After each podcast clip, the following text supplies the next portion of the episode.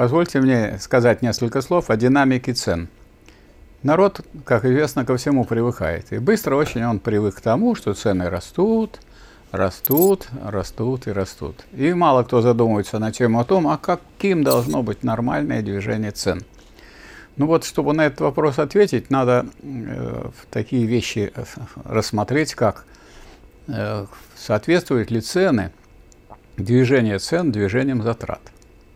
Вообще, если вы возьмете капитализм свободной конкуренции, то если у нас идет конкуренция двух капиталистов, то как они побива, побивают друг друга в этой конкуренции? Тот, кто хочет побить, производит э, за э, меньшее время и с меньшими затратами продукт, товар.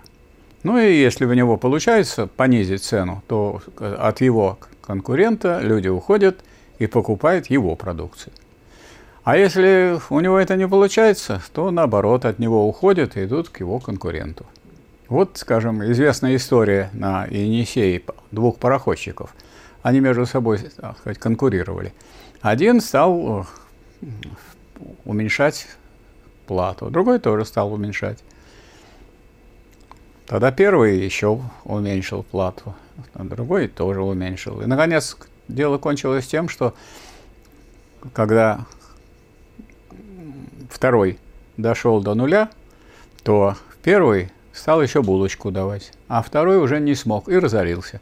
После этого тот э, пароходчик, который понижал цену и который побил своего конкурента с помощью понижения цен, он стал монополистом, и когда он стал монополистом, он сразу вздернул цену за перевоз по Енисею, с одного берега на другой – сразу в 10 раз. И дальше, собственно, может э, он повышать э, тариф э, выше и выше и выше, никто уже не может сопротивляться. Собственно, вот эта вот короткая история – это история перехода капитализма свободной конкуренции в капитализм монополистический, то есть в империализм. То есть нормальной тенденцией – в развитии ценообразования было какое? Затраты, они растут везде, и при социализме, и при капитализме, и при феодализме, и даже при рабовладении. А, снижаются. Издержки снижаются, потому что производительность труда растет, и в этом, собственно, говорит, э, заключается технический прогресс. Но если при капитализме свободной конкуренции капиталисты использовали вот это обстоятельство, что они могут понизить затраты посредством внедрения новых технических средств, ну, новых машин, механизмов, инструментов, технологий и так далее.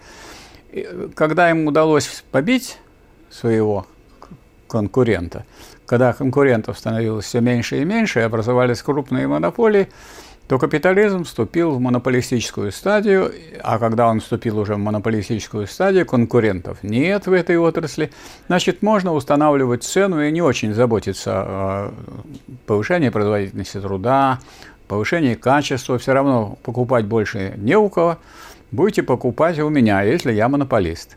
И тогда, естественно, как бы нормальным явлением стало оказаться, в том числе и гражданам трудящимся, что вот цены растут. На самом деле цены никогда не растут, их только повышают.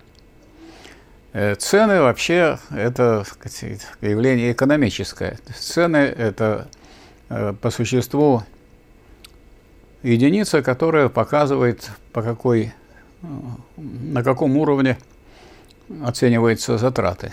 Цены могут быть выше затрат, цены могут быть ниже затрат – но э, если речь идет о монополии, она, естественно, свои цены ставит выше затрат. И если она ставит цены выше затрат, то она не только получает прибыль, но получает еще и сверхприбыль. Поэтому, если мы возьмем современное состояние монополистических экономик, а даже те страны, в которых еще нет, нет э, империализма, а они вовлечены в общий процесс поскольку их грабят иностранные монополии, они сначала приучают к какому-нибудь продукту, потом начинают цены на него повышать. И вот уже приучили, можно сказать, большинство трудящихся в России к тому, что цены растут.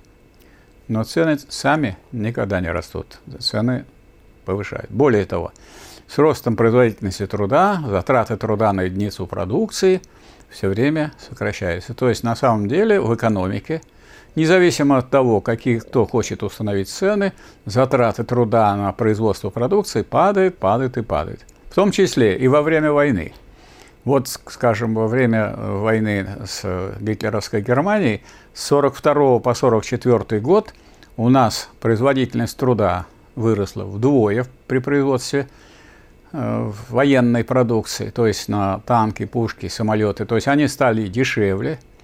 И, соответственно, цены, а цены при социализме, поскольку они уже не выражение товара, не стоимости товара, а выражение затрат непосредственно общественного труда, то цены, естественно, сократились тоже вдвое. И при том, что продукции было произведено в 1944 году в два раза больше, чем в 1942, но в 1944 году цена на всю военную технику была в два раза ниже, чем это было тогда. То есть не только в мирное время понижались цены, и это люди знают, некоторые помнят. Я, например, когда еще был мальчишкой, слышал, как по радио сообщают, что вот будет понижение цен, и батон, который стоил 15 копеек, будет 13. Когда говорили, что э, спички будет э, не 2 копейки, а коробок, а 1 копейка и так далее. И все знали, что с 1 апреля обязательно будет понижение цен. И все знают, что пока страной возглавлял, страну возглавлял Иосиф Виссарионович Сталин, как генеральный секретарь партии большевистской, пока большевики были именно большевиками, они перестали быть большевиками, как э, после 20-го съезда. Вот все это время цены понижались. А сейчас цены постоянно растут, и не, но они сами все равно и сейчас не растут. Цены повышают. Кто их повышает? Их повышает и Центробанк в порядке, так сказать, регулирования. Их повышают сами капиталисты, тоже в порядке регулирования. Цены повышаются таким образом, что вот э, людям говорят, теперь для того, чтобы построить дом, нужно вот э, потратить гораздо больше, и поэтому идут все время эти ставки, по которым ставки по кредиту, они все растут, растут растут.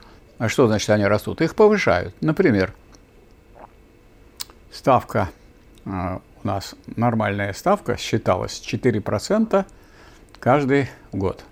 Это, конечно, не нормальная ставка. На самом деле на 4% можно было бы повышать благосостояние трудящихся и, соответственно, понижать цену. И потому что и цену надо понижать не на все, а на то, где производительность труда позволила произвести продукцию дешевле.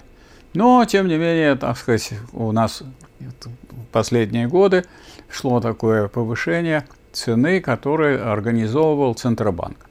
И тут вдруг, так сказать, Центробанк э, в нынешних очень сложных условиях решил воспользоваться этим и сказать, что вот мы должны резко, так сказать, поднять цену. Для чего? Для того, чтобы сбалансировать, так сказать, бюджет и все прочее. И установил ключевую ставку совсем недавно, в этом месяце, на уровне 12%. То есть 12%, больше, чем 10% цены вот э, какой уровень повышения цен. Что это означает? Это означает, что уровень инфляции повысился, это значит, что каждый, кто получает какую-то фиксированную оплату, или все рабочие, и все вроде как и капиталисты, которые получают за свою продукцию что-то, они все ну, вот, э, вынуждены нести затраты на 10-12% больше, а капиталисты к этому относятся очень просто. Они повышают цены на свою продукцию, на свои товары. Тоже на эту же величину, и это их, в общем-то, не касается. А, а кого касается? А касается трудящихся. Трудящихся при любом повышении цен, поскольку, соответственно, никто не повышает им зарплаты, никто не повышает им составные части их зарплаты, там премии, пособия и прочее.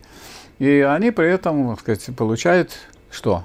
Тенденцию к обнищанию. Вот эта тенденция к обнищанию сейчас особенно видна и организовывается она, начиная с Центробанка, соответственно, правительство, которое поддерживает этот Центробанк, вместо того, чтобы руководителей Центробанка, так сказать, судить и как преступников посадить в тюрьму, поскольку они, так сказать, занимаются тем, что они понижают жизненный уровень народа и являются врагами России. Вот это я и хотел сказать.